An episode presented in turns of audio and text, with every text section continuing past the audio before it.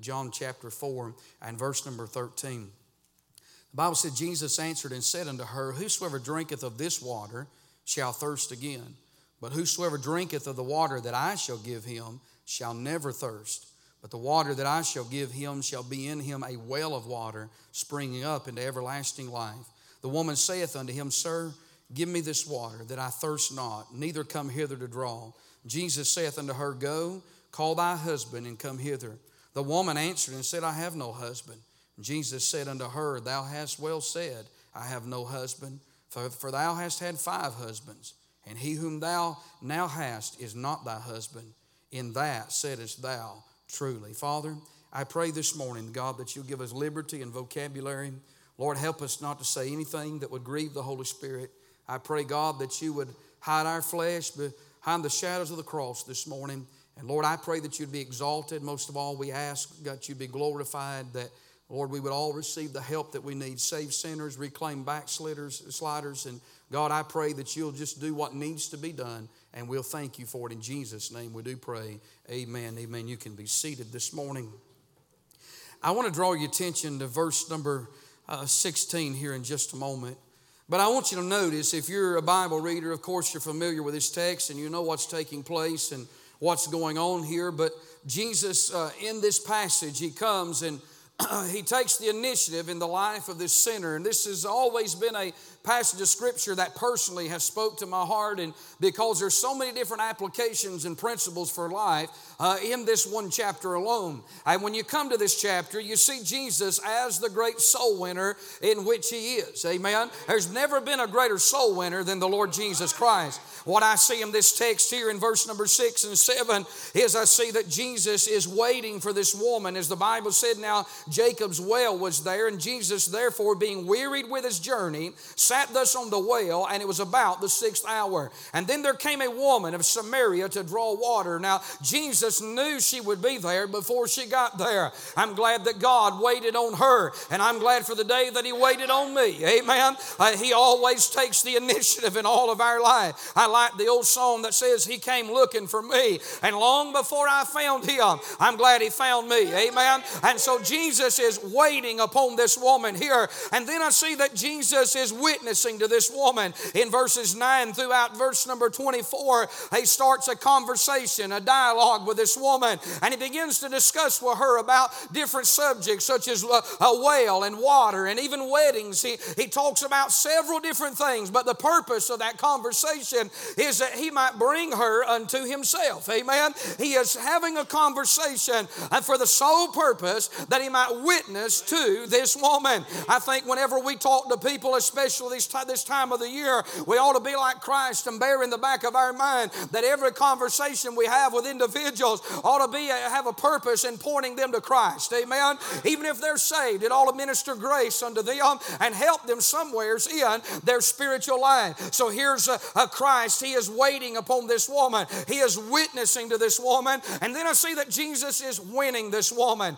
He is bringing her to the place where she is willing and she's wanting to be saved. She's thirsty thirsty for the water that Jesus talks about. And Jesus begins to witness to her. And finally, in verse number 25, the woman says, I know that Messiah cometh, which is called Christ. When he has come, he'll tell us all things. And then notice what she said in verse 29 Come see a man which told me all things that ever I did. Is not this the Christ? So I want to say, when you get to verse 29, you can write beside that verse, mission accomplished. Amen. Because Jesus set out to win this woman. He witnessed to her, he waited for her, and he won her unto himself. Brother Mike, when she left, uh, she wanted the whole world to know that she knew who Jesus was. Isn't that right? And Jesus wins uh, uh, this lost soul unto himself. I want to draw your attention to verse number 16 because Jesus says, Go call thy husband and come hither. What he does in the verses that we have read this morning, verse 13 and 14, is he divides the waters. He is dividing these two waters. In verse 13, there's an earthly water, as Jesus says, Whosoever drinketh of this water, talking about the, the water in Jacob's well, shall thirst again. And then he talks about an everlasting water in verse number 14, But whosoever drinketh of the water that I shall give him shall never thirst. Amen. But the water that I shall give him shall be in him a well of water springing up into everlasting everlasting life. He divides these two waters. He is dividing the waters. He said, Woman, I want you to know there's water in the bottom of this well that if you drink it, you'll come back again. It's from this earth, but there's water from above and a well from above that if you drink it, uh, it'll spring up in your soul into everlasting life uh, and you'll never thirst again. So, what is he doing? He's dividing these waters in verse 13 and 14. And then in verse number 15, he is uh, developing a want in her life life, as the Bible said, that the woman saith unto him, Sir, give me this water that I thirst, neither come hither to draw. You know what Jesus does in verse number 15? He brings this woman to a place where she wants to be saved. He's told her about earthly water and eternal water. He's developed a want in her, a thirst in her so much that guess what? When she gets to verse 15, she asks for it. She said, Lord, give me this water you're talking about. I want this water that you have just discussed. Can I tell you something? It's shouting ground all the way to verse 15. Everything is peaches and cream. And if Jesus had been a modern day soul winner, he'd have let her in a prayer right there and she'd have got, he'd have walked away and said she got saved. But Jesus does something that is shocking in verse number 16. In other words, uh, he's not finished with the conversation. He drops a bombshell on this woman in verse number 16 by bringing up a highly sensitive subject that she really doesn't want to talk about. He's dealing with her wickedness in verse number 16 by saying, Go call thy husband. Now, that had to knock the shout out of her, like it would a lot of Baptists today. I mean, Lord, you got this woman on the brink of the edge wanting what you're talking about. And then you bring up a subject that could just turn her totally away. He's talking about shacking up. You see, he he addresses her sin. Notice in verse 16, go call thy husband and come hither, knowing that she don't have a husband. He said, go call thy husband and come hither. He addresses it, and look what she does in verse 17. She does what every sinner does when you mention sin. Uh, uh, she avoids that sin. She doesn't tell the whole truth. She says to him, I have no husband. He said, you've well said you have no husband. And in verse number 18, he does what most people would not do. He announces her sin. He tells her, he said, if you won't acknowledge it, then I won't acknowledge it. You've had five husbands, and the one that you're with now is not your husband. He said, Woman, if you ever told the truth, you told it right now. He's talking about shacking up. I want to preach a few minutes this morning only because the Holy Ghost told me to on the shaking up of shacking up. The shaking up of shacking up. I don't know if I've ever preached on shacking up, but I am this morning. And it would have to be on Christmas dinner morning, wouldn't it?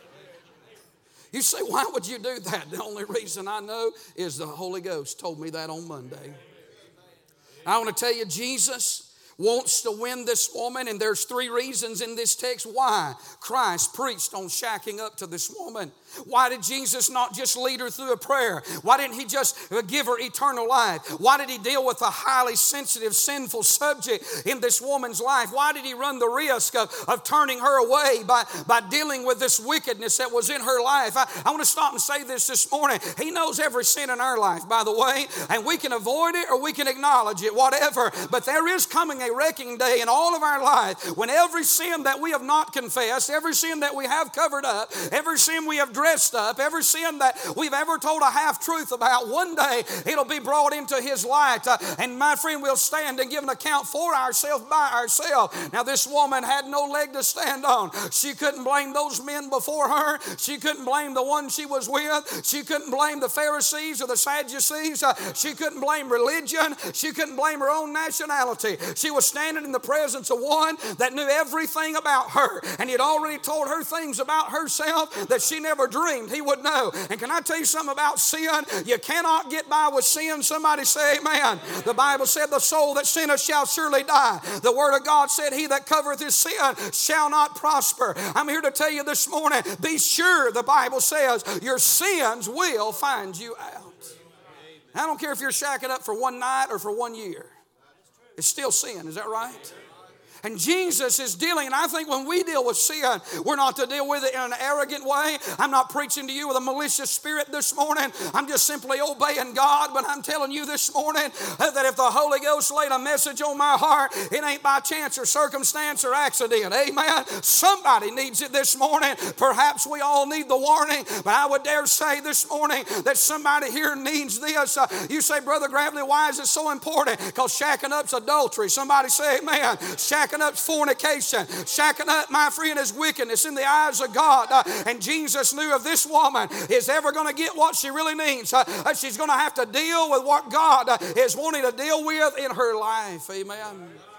I sat there on Monday afternoon, the Holy Ghost gave me this message. I'd say, God, only you know what you're trying to say this morning. He never honors living in sin on any level, isn't that right? And when you think about it this morning, when you come to this text, the question in my mind really is this when I read it, I said, Lord, this woman's thirsty and she wants to be saved. Is it really necessary that you bring up such a sensitive subject in her life, such as shacking up? And the Holy Spirit gave me these three thoughts this morning. I to say number one, He brought it up, number one, because He wanted her to face her sin. You can't never get what you need until you're willing to face your sin. Jesus wanted this woman. He knew it was a sinful spot. He knew it was a very sore spot in her life. Uh, she hadn't just been married one time, but two times or three times. Uh, uh, the old country song uh, said one time, two times, three times a lady. I dare to differ with that, friend. Amen. This woman had been around the block several times. Uh, uh, she had more rings than she probably had shoes. Isn't that right? but the truth of the matter is, it had been one failed marriage after another. It had been one failed circumstance after another. I'm not saying all of them them was her fault. I'm not saying all of them was her to blame. I know she had been abused and misused, but she had been down life's road in such a way uh, that slipping the ring on the finger had become a casual thing in her life. Uh, it didn't mean anything to her, and she had to be brought to the place where she was willing to face uh, that sin. You know, we're living in a society today where young people today, and listen, the divorce rate has went down. It's not went up. And listen, the reason it's went down is not because the homes of America are doing better, but because because people no longer have the decency and the morality and the respect uh, uh, to tie the knot anymore. Amen. They'll just move in and live together like a bunch of dogs uh, and act like everything's okay. And what's worse than that is you got so called saved people and Christian people that'll come along and pat them on the head and say, Well, it's all right. Uh, it's okay. Uh, we're just going to love you uh, to the foot of the cross. I'll tell you what the Bible says about that. It says, Open rebuke is better than secret love. Amen when you cover and you sugarcoat uh, and you make someone sin okay, friend, that's not loving them, that's lying to them. Isn't that right? And any preacher worth his salt, that's a God called man of God and really and truly loves people, will love them enough to tell them the truth. I ask you what Paul asked the Galatians Am I your enemy? Because I tell you the truth. The Bible tells us that, my friend, that he's of a faithful spirit We'll conceal the matter, but when the time comes to, to deal with a situation as our Savior did, Jesus dealt with her. I think He dealt with her compassionately. I think He dealt with her carefully, but I'm going to be honest with you. When it came to her sin, Jesus didn't walk halfway around the block to get to where she was. Uh, listen, He marched right in downtown, down at Main Street, and said, Here's the problem. Uh, you got five husbands. Don't tell me you don't have a husband. You got five and you're shacked up with another one. Why did Jesus do that? He didn't do that to be mean to that woman. He didn't do that to mistreat that woman. She'd already been mistreated. He did that because he wanted her to face the sin that was in her life. Uh, I'm here to tell you, friend, a man of God that loves you and a Christian that loves you, uh, they'll love you enough to tell you the truth. Uh, they'll love you enough to look you in your God given eyeballs and with prayer and compassion and say, hey, it's still sin in the eyes of a thrice holy God. Amen. He said, Brother Gravely, what about family members? I don't know if you have any. I have family members that are shacked up. What do you do, preacher, in holiday season? I tell you what you do, you love them. Can they sit at your table, preacher? Sure, they could sit at my table. Sure, they could eat dinner. But I'll tell you what I'm not going to do. I'm not going to tell them what they're doing is okay. I'm not going to tell them what they're doing. God understands. He understands, but He understands it's sin. You don't have to agree with someone. You don't have to accept what people are doing just to love them, but you ought to have enough godliness and character uh, to tell them the truth and speak it in love and, and then pray for them. You say, Well, I've already told them, then leave it in the hands of a just God and go on. Amen. But don't ever coddle what they're doing. Don't ever stand behind what they're doing. It may get even quieter before I get done preaching, but I'm here to tell you this morning it's right here in the Bible, it's right here in this book. Uh, you can read it for yourself. It ain't in black and white, it's in red. It's the words of our Lord. He looked at her and with love and compassion, He told her the truth. Amen. Buy the truth and sell it not. You know what that means? That means don't even sell out for your family. Don't sell out for your friends. Don't sell out for your church. Don't sell out for a paycheck. Is that right this morning? I mean, listen, I'm more interested in having a clean church than having a crowded church. Somebody say, man. I want a crowded church. I want the, the choir to bust uh, from wall to wall and, and, and singing down the aisles. Amen. I mean, I want to, to go to church and have a house full. But I'll tell you, rather than have a house full, don't you want it to be clean? Don't you want it to be God pleasing? Don't you want it to be honoring? Amen. But friend, we're living in a day where you better put on some leather, you better put on some alligator hide, uh, and you better know what you believe and why you believe it, and have chapter and verse and stand for the truth. Because uh, I'm telling you, the day is here. It's not coming. It's here when, listen, wrong is right and right is wrong, uh, and nobody wants to say nothing about anything anymore. And if you do, they think you're mean spirited. I know people that it was wrong when it was everybody else, but when it became their family, all of a sudden things started changing. I'm gonna tell you something sin is sin is sin is sin. It doesn't matter who it is. No matter who's doing it, it doesn't matter if it's in my own family. And the truth, hear me this morning, not being mean. I want you to understand this. The truth is this you can't help nobody if you don't bring them to where they face their own sin. That's what Jesus did. He wasn't going to let her skirt by without facing what she had done. You know, I don't like to face my sin. And I'm going to tell you this morning, I've had a lot of them. And I'm not done sinning either. I wished I could tell you I was done, but that's not. Don't come tell me you're done because I don't believe that no more than you'd believe it if I said it. I hate sinning, don't you? I wished I never sinned again in my life. But as long as I live in a sinful body, it'll be a battle to the graveyard. But oh, blessed thought, I'm glad the Savior will call my sin to my attention. I'm glad He doesn't let it pile up in my life.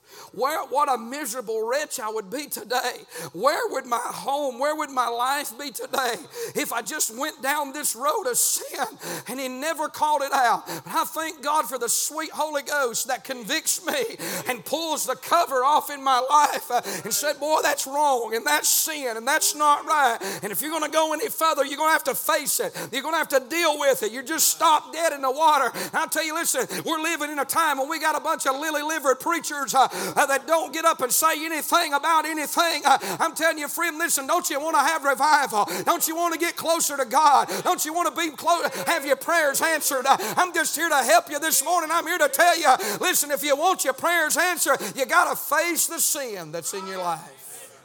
From the pulpit to the last pew this morning. He did it number one so she'd face her sin. Number two, he dealt with shacking up because he wanted her, he wanted not only to face her sin, but he wanted to forgive her of her sin. The purpose of revealing sin in the eyes of God is that we might find forgiveness. We run from God when, a lot of times when He reveals our sin because we would like to be like Adam and Eve. We would like to just hide it, dress it up with fig leaves, and then in the presence of God, blame somebody else. Boy, let me say that again. Blame somebody else. That's the generation we're living in. Won't own their sin. I'm going to tell you something. If you're going to run with the dogs and you're going to get fleas, they're your fleas. Amen. The old saying is if you're going to make your bed, you got to lie in it. Amen. Don't make a bed of filth and a bed of, of sin and then want somebody else to lay in and say, well, it was because of them. It was their life. This woman, one thing she didn't do in the presence of God, which probably led to her salvation, was that she owned her own sin. Amen. You say, where's that at? When she looked at him and said, when Messiah come, he'll tell us all things. You know what she's doing there? She's acknowledging everything you just told me about me. It's true. Amen. I've been married and divorced five times and I'm shacked up with this guy. I mean, listen, she didn't come out and blurt it all out the way he did, but she said, You just told me everything I've ever done, the secret things. And I'm here to tell you this morning the reason Jesus did that was he knew that if this woman was really genuinely going to find forgiveness, she was going to have to face it, she was going to have to deal with it, she was going to have to repent over it. And if she was willing to repent, he was more than willing to forgive her. I want to ask you a question this morning. You say, Brother Gravely, I'm not shacked up. Maybe that ain't your sin this morning. But what is it? You willing to face it? Are you willing to deal with it this morning? Maybe you have been shacked up. I'm going to tell you, there's a lot of people spiritually shacked up. Amen. Well, there's a lot of people shacked up spiritually with the things of this world. And uh, I want to say, Jesus, to be forgiven, she, he needed to reveal her sin. He needed to rebuke her of her sin. And, and, and I noticed when he rebuked her, Jesus didn't call out anything else. He just simply told her the truth. He didn't call her a name. He didn't make fun of her. He just told her what she had done that was wrong. And I want to tell you something God is a gentleman even when he deals with our sin. He didn't sugarcoat it. He didn't, he didn't leave one thing out. He didn't say, well, you know, you've had a few husbands. Well, things hadn't quite went the way you planned, lady. He didn't say, well, you know, you, you, have been mistreated and maybe she had. No, he just said, you've had five. He named every one of them. And you're shacked up with another one. I'll tell you something about God. He don't leave a stone uncovered. Brother, I want to tell you about the Holy Spirit this morning. If you're saved, you know this to be true. He doesn't care who we are. He cares enough about who we are to tell us the truth. I'm talking about even your pastor this morning. I'm no, God is no respecter of persons. I'm so glad that there's forgiveness with the Lord. If one should mark iniquity, the Bible says, who could stand? What that means was if we was to take a if we was to take a tablet and start over here on the front row, and we was to start right here and go around this room, and we was to start marking his sin, writing down his sin. Let's see if you got any sin. And let's see, let's really investigate and inspect him. And let's go here and let's go here and let's row by row. If one should mark iniquity, who in this building could stand? We're all guilty, aren't we? Do You know what the next part of that verse says? But there is forgiveness with thee. I'm glad we serve a God that's willing to forgive. I don't care how dirty, rotten, and sinful. I want to tell you something the sins of the flesh and the outward sins, we elevate them and we look at, boy, this is wickedness, and it is wickedness. Boy, preacher, uh, this is bad. This woman married, divorced, shacking up. I mean, this is terrible, and it is terrible. But can I tell you something? Lying and gossip and jealousy and pride and bitterness and anger and malice uh, and all these other things uh, is just as wicked. Phariseeism and liberalism is just as wicked as shacking up. Isn't that right? Uh, I'm telling you, if God uh, was to take our our sins uh, and put it under the microscope of His standard. Not a person in this building is worthy to stand, but what we all can do, the common denominator in our life, that we can raise our hand and say, Thank God there's forgiveness. Amen. I'm glad with the one it counts with, uh, there is forgiveness. Amen. Some people may never forgive you, and they may never forgive me. Some people may bring up the sins of our past. Uh, I'm glad once we ask God to forgive us, uh, I'm glad it's under the blood. Uh, I'm glad there is mercy with the Lord. I'm glad there is grace. Uh, and I'm glad God will look beyond our fault uh, and He'll see our need. Hallelujah. But do you know the catchphrase and all that wonder? You got to face it. You got to confess it.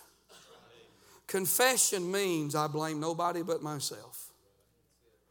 Confession means I side with God against myself and what I have done. Well, that's true repentance. And there's forgiveness. He did it, number one, to he wanted her to face her sin. He wanted to forgive her. And then lastly, I want you to see he dealt with the sin of shacking up because he wanted to free her from her sin. Jesus knew this. If he would have forgave this woman and never brought up her sin, the possibility she might have went right on living the way she had been living. But can I tell you something about the Lord this morning? He wants more than just to save us from hell. He wants to free us from our sin. If you're saved this morning, you know what I'm talking about. One of the greatest joys of being saved is not just the fact that I'm not going to hell, but another great joy is I don't have to live in the sin that I used to live in. Thank God I don't have to be a slave to that sin. Now, could I go back to it? Sure, I could. I'm capable of doing everything after, uh, before, after I got saved that I did before I got saved because God didn't save the flesh. But I'm glad that He gave me an inner man. The Holy Spirit lives inside. And what that does, it gives you strength, it gives you power that when the flesh rises up and wants to do something, or the devil comes along and says, Hey, won't you come back and live the way you used to live? Won't you do some of these things? Uh, or maybe it was things you never did but He wants to entice you and tempt you. There's that inner man, that, that stronger man, that if you feed him, he'll look and say, No, you don't have to live that way anymore. You don't got to waller in that no more. You're not a slave to that no more. You can say no to that because greater is He that's in you than He that's in this world. And I want to say thank God a thousand times. Uh, I'm glad that He didn't leave me where He found me. Amen. I'm glad He didn't leave me wallowing in the set pools uh, of this old wicked world. Uh, he didn't want to leave this woman shacked up. he said, Lady, if you'll just acknowledge your sin, uh, He's a better life, uh, He's a better road. Uh, you don't have to go down this road anymore. Broken promise after broken promise, heartache after heartache.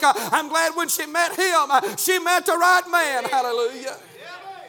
Jesus not only set her free from hell, but He set her free from a life of sinning. You know what I think this morning? I don't think I know. It's from the Word of God. I'll tell you what's true this morning. I believe there's a lot of people sitting in our churches today. They're not saved. Now, I don't go up and down this aisle trying to figure out who's saved and who's lost. Only God knows that. But I tell you what I do know. There's a lot of people says they're saved. They're not saved. Because if you're saved, you don't get by with sin. Care who you are this morning. If you can go on living in sin, and it don't bother you and your life just goes on normal, you chalk it up, friend. You don't have what everybody else has. You can't live in sin and be happy and be saved. You say, Preacher, can a saved person shack up? Sure, they can, but they'll be miserable. I can take you to the grave of a person that shacked up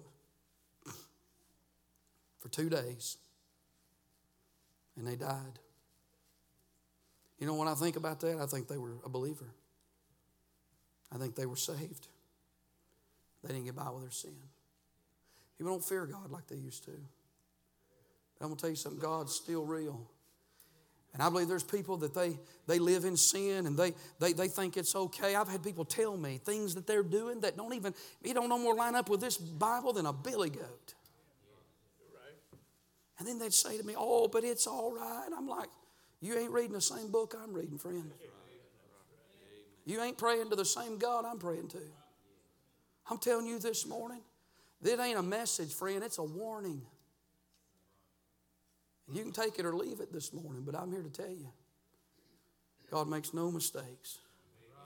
He, make, he makes no mistakes.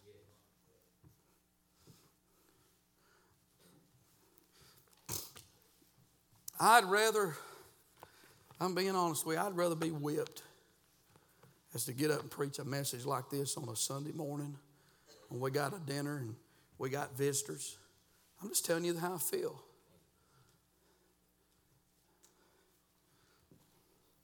But if I didn't preach it, I would be whipped.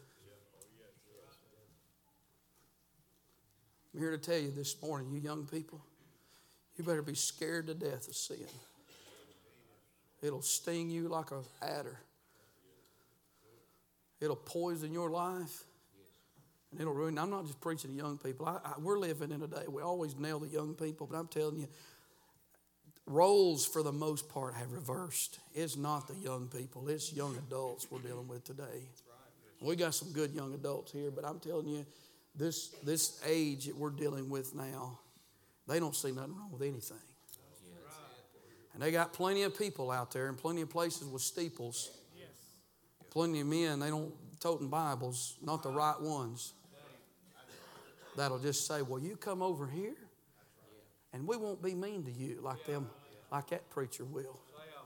We'll love you to Jesus. We'll take your money. We'll put your number on the board. You can have a great time over here. And we won't never say anything that ruffles your feathers. I'll tell you, friend, Judgment Day is going to separate all that.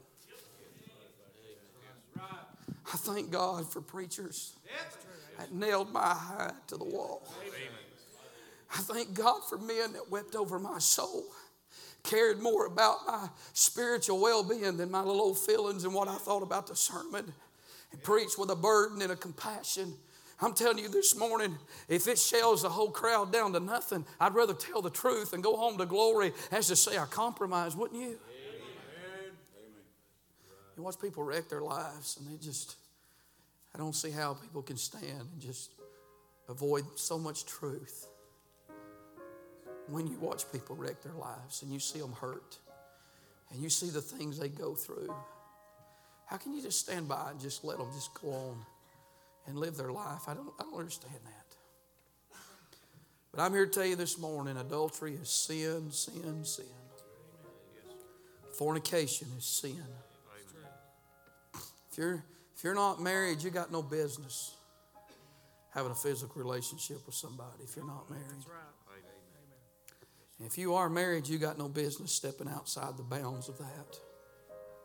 And you ever start flirting with it, It'll eat you up like a cancer, friend. It'll get a hold of you. You're never too young, and you're never too old. I used to think you was, but I found out otherwise. You're never too old to fall into that pit. This morning, I wonder if the Holy Ghost was to pull back my life and yours. The things we contemplate, the things we look at, the things that we do. I wonder if the Holy Ghost could take a cell phone and put it on a big screen this morning. Your cell phone, mine, text messages. I wonder if the history that's been wiped away, one day all history will be brought into the present. And if everything you've looked at and looked upon could be brought right here before this congregation, what would, what would you think about that this morning? Would you have any reservation? Would there be anything this morning that you'd be ashamed of? I, it's another thing. People's not ashamed to sin like they used to. Sin is shameful, and it has its consequences. Heavenly Father, Lord, I pray this morning, help us. I, I don't know, God, I don't even know what you're doing, but I ask you this morning. I know it puts a fear in my soul for my own flesh. Oh, God, help us. Work in our hearts this morning as we stand. You be obedient to God as, as Brother David, he's going to lead us here in a minute. You be obedient to God. Holy Spirit speaks to you this morning. Hey, it may be shacking up, it may be something else. Whatever it is this morning, don't be ashamed, don't be afraid to use this altar if God speaks to you while we sing.